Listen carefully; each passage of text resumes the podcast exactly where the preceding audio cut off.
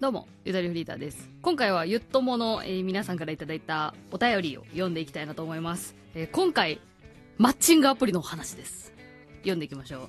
ゆっともネーム、黒井さんのふつおたです。ゆとりさん、こんにちは。こんにちは。いつもゆとりさんの軽快なトークを楽しんでおります。黒井と申します。ご丁寧にありがとうございます。黒井さんね。突然ですが、昨年離婚を経験し、突然ですね。寂しさから最近マッチングアプリを始めました。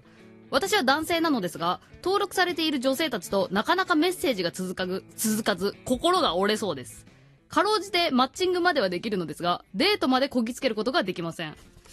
今までこういったアプリはやったことがなかったことと、お付き合いした方はどの方も同じ職場であったりなど、何かしら接点のある方でしたので、会ったこともない方との話の進め方が行方不明です。これは私のコミュニケーション力の問題でもあるかとは思うのですが、女性のゆとりさんからすると、どういったやりとりが好まれるのか一度お聞きしたいと思い投稿させていただきました。マッチングアプリでの出会いから結婚までをされた、と、配信でおっしゃっていたと記憶しています。間違いであれば大変申し訳ございませんと書くわけであるんですけど。マッチングアプリで出会ってません。まあでも配信で出会ったことがある。まあネットで出会ったことがあるっていう言い方をしてたからややこしかったかな、もしかすると。私はあのー音声配信で出会出会ってますね。そう、声はお互いもともと知ってるみたいな状態。言うたらまあ、ポッドキャストで知り合ったみたいな。うん。なんかめんどくさい時そういう風に言っちゃったりしますけどね。でも、まあ、でも、はい、そんな感じです。えー、ゆとりさんのご意見をぜひとも聞かせていただけると嬉しいです。ちなみに、東方30歳です。軽い感じで受け取っていただけると助かります。わら これさ、なんか、わらで軽い感じを演出しようとしてるかもしんないけど、なんか、あえて言われると逆に真剣に捉えちゃったよね、私は。今後ともお体に気をつけて配信頑張ってください。ありがとうございますね。そちらこそね。うん。長文乱文失礼いたしましたといただきました。え黒井さんお便りありがとうございます。まあ、ちょっともうこのマッチングアプリで出会いとから結婚までしたっていうところでちょっともう食い違いがあるので図工って感じあるかもしれないんですけど。ね、わかんないよ私。マッチングアプリね、そう、独身時代、旦那と出会ってない時に、あのー、1、2回、い、一人だけかな？一人だけあ、あ、会ったことないわ。やった、やって、で、なんか DM のやり取りしたことある経験はありますけど、会ったことはないので、あの、マッチングアプリ特有の、なんかしきたりとかルールとか、なんか今の時代性とかいろいろあるんだったら、な、何にもアドバイスできないです。うん。けども、えー切り取って考えると、あれですよね。その女性のゆとりさんからするとどういったやりとりが好まれるのかっていう。まあ、そこに関してちょっとまあ答えれるかなと思って、あの、話したいなと思います。でもなんか言うてさ、なんかもうないよね、そういうの。こういう文章がいいとか悪いとかさ。あ、まあでもあれかな。なんか、昔は気になんだかったけど、最近だと、なんかあの、漢字変換せずにひらがなで送ってくる男男？っつうとちょっと、あれかな、クソデカ主語かな。まあ女性もそうですけど、なんか漢字変換しないとちょっとイラっとくるよね。なんか。まあ、ひらがなの方がさ、可愛らしいじゃん。なんなんかその、なんちょっとこう、なんでしょうか、母性をくすぐろうとしてんのかなみたいな。なんかあざとく見えるというか、あざとく見える、またはちょっとだらしなく見えるなっていう気がする。変換しないと漢字の変換。うん。まあ言うても限度はあるけどね。例えば、よろしくお願いいたしますの、いたしますを漢字にすると硬くなりすぎちゃうから、いたしますをひらがなにするとか、そういうのはいいんだけど、なんつうのかな。うん。なんか、え、それすらもひらがなみたいなのがひらがなだとちょっと、うん。なんか頭悪いのかなって思っちゃうっていうかね。うんごめんなさいね。もう一番言葉遣い、なんかいろいろ選んでたのにもう最終的にストレートに言っちゃった。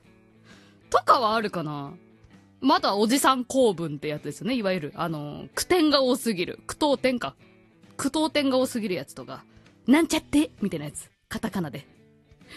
まるまるちゃんは今頃お風呂かななんちゃってみたいなさ。キモいやつ。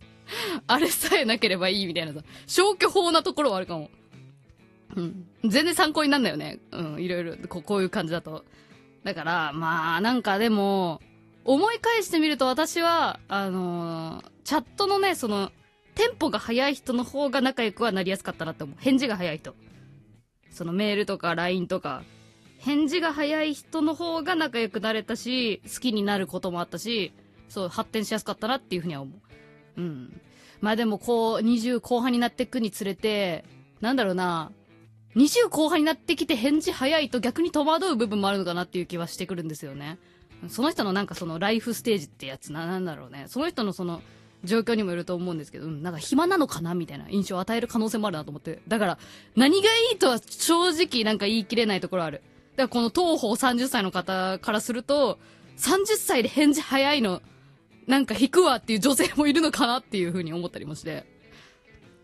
でもさ、マッチングアプリってさ、もう入れてる時点でさ、その、もうみんなガツガツしてるのが前提だと思うんですよ。なんか、マッチングアプリ入れてせっかくマッチングしたのに返事が遅いとなんかイライラしそうな気がしません？なんか興味あるのかないのかわかんないみたいな。で、まあ私はそのマッチングアプリではない音声配信ですけど、まあ音声配信でもどうやって距離縮めたのみたいなところは多分気になると思うんですよね。あの、私はもう、あの、ネットだからこそ、全部もう露骨でしたよ。好意を示すの。あ、もうこの人好きって思ったら、え、そういうとこいいですよねみたいな感じでいくというか。顔が見えないとか、その、本当のコミュニケーション取れないからこそ、もう全部、あの、もう、あの、好き、好きっていうのはバレてもいいって思わないと、何にも伝わないというか何にも進まないですね。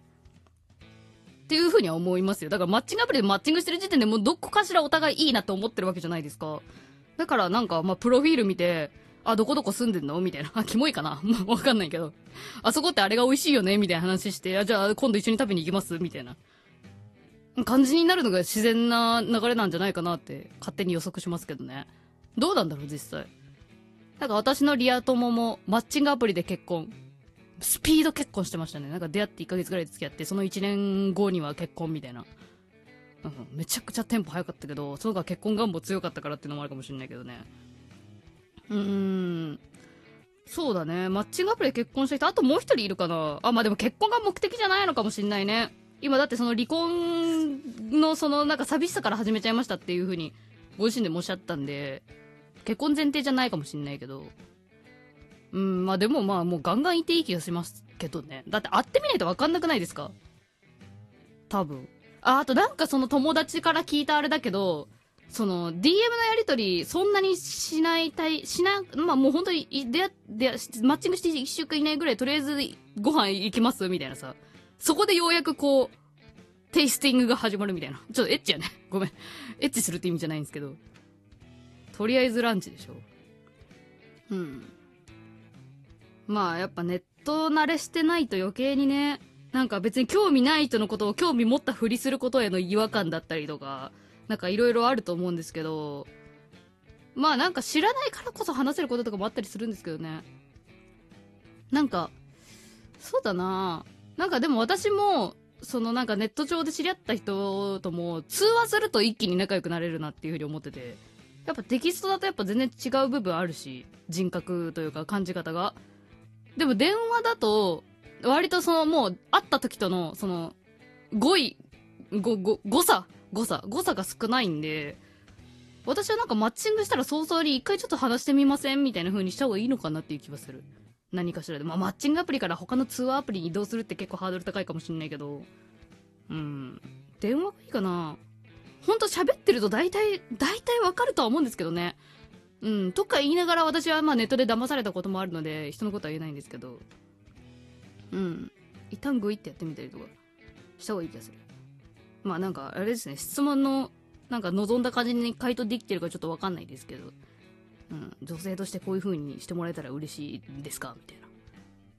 私の場合はちょっともう、あれ、あれ、うん、もうなんか好きになった人だったらどんなタイプでもいいタイプだから、返事が遅かろうと早かろうと。まあ、遅いよりは早い方がいいかな、でもやっぱ。うん、その筆武将ってやつ。筆武将の人とはね、全然こう、なんか仲良くなれない。し、なんか嫌われてんのかなって思ったりしちゃいますね、私はね。返事が遅いと。ああ、なんかめんどくさがられてんのかな、みたいな。はい、ど、どうですかね。実際どうなんでしょうね。なんかもう本当に、このマッチングアプリってもうやっぱ時代的にももう当たり前になってきてるし、こうやってご相談いただくこともなんかちょこちょこ増えてきたなって思うんで、ちょっと造形は深めたいんですよ。うん。とはいえ、既婚者がやったらもうそれ、あれやからね、昼顔ですからね。昼顔は違うわ、ごめん。昼顔はマッチングアプリ出てないけど、なんか詳しい人、詳しい友達欲しいなって思ったりしてるんで、じゃゆともの皆さん、マッチングアプリの、なんか、体験談みたいなの、お寄せいただけませんか？なんかもういろいろお便り、お便り小じきで申し訳ないね。いろんなことをね。ちょっとマッチングアプリマジでその、わかんない世界だから、なんか実際にこの間会ってみたらこんなやついましたとか、うん。で、実際に結婚しましたみたいなやつも、よかったらお寄せください。はい。というわけで今回はマッチングアプリについて、マッチングアプリについてっていうよりもまあ、まあ、雑多な話をさせていただきましたお便りありがとうございましたそれではまたバイバーイこの番組は音声配信アプリ Radiotalk から Spotify、Amazon Music など各種ポッドキャストサービスに配信しています。ぜひ番組フォローよろしくお願いします。また、現在、 pixivFANBOX でゆっともファンクラブも運営しています。会員限定の月報ゆとばずラジオ配信も今月からスタートしますので、気になった方は概要欄からチェックしてみてください。